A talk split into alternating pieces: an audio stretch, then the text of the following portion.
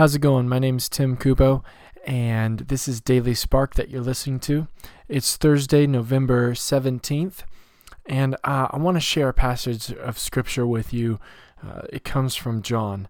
So if you want to flip over to John chapter 11, and I'm just going to tell you a little bit of this story that's going on here. There's a guy named Lazarus, and he's really sick and he's also a friend of Jesus. And um, there's people that send word to Jesus who is in another town, um, man, Lazarus is sick. Can you come and heal him? And Jesus says no, and he stays in that town. And I want you to catch what he says. This is verse 4 of chapter 11 in John. It says, But when Jesus heard about it, he said, Lazarus' sickness will not end in death. No, it happened for the glory of God, so that the Son of God will receive glory from this.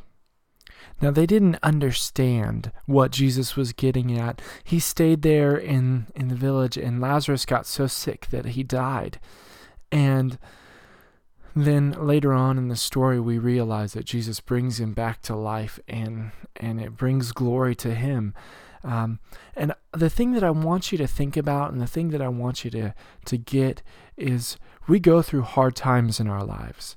And we don't always understand how Jesus is working in our hard times and in our difficulties, but know that He is working and know that He will receive glory from your circumstances. He deserves all the glory in this whole entire universe, and He can receive glory even from your bad circumstances I want you to check something else out a little bit later on in the story. Um, we see that Jesus comes back to the town there, and everybody's grieving and, and upset.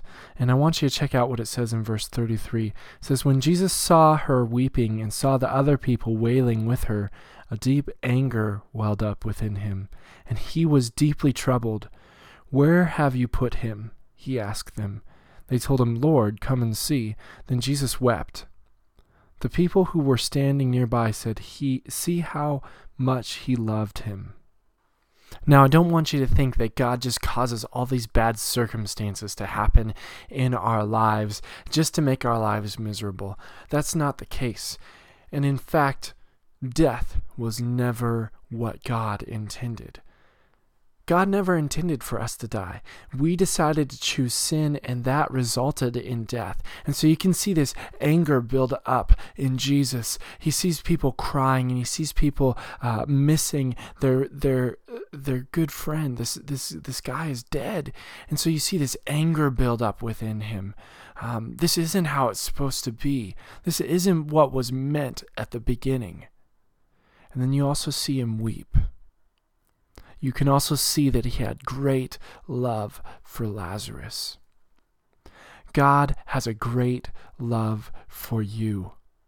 Suffering and pain and sin and death were never God's plan.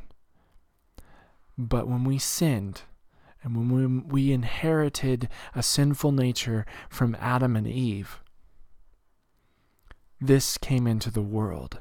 This the sin and the result of sin and death and suffering came into the world. So God does not intend, and his it was never his intention to to have suffering like this in the world. But he does intend to use suffering for good. He doesn't intend to use it, let it happen and it just ruin humanity. He intends to use suffering for good. Now, it may not be that we have our friends raised from the dead or, or our troubles taken away from us, but God will receive glory through our lives and through the way that we live them and the way that we honor Him, even in the most difficult of circumstances. I hope you have a great day. I'll talk to you again tomorrow.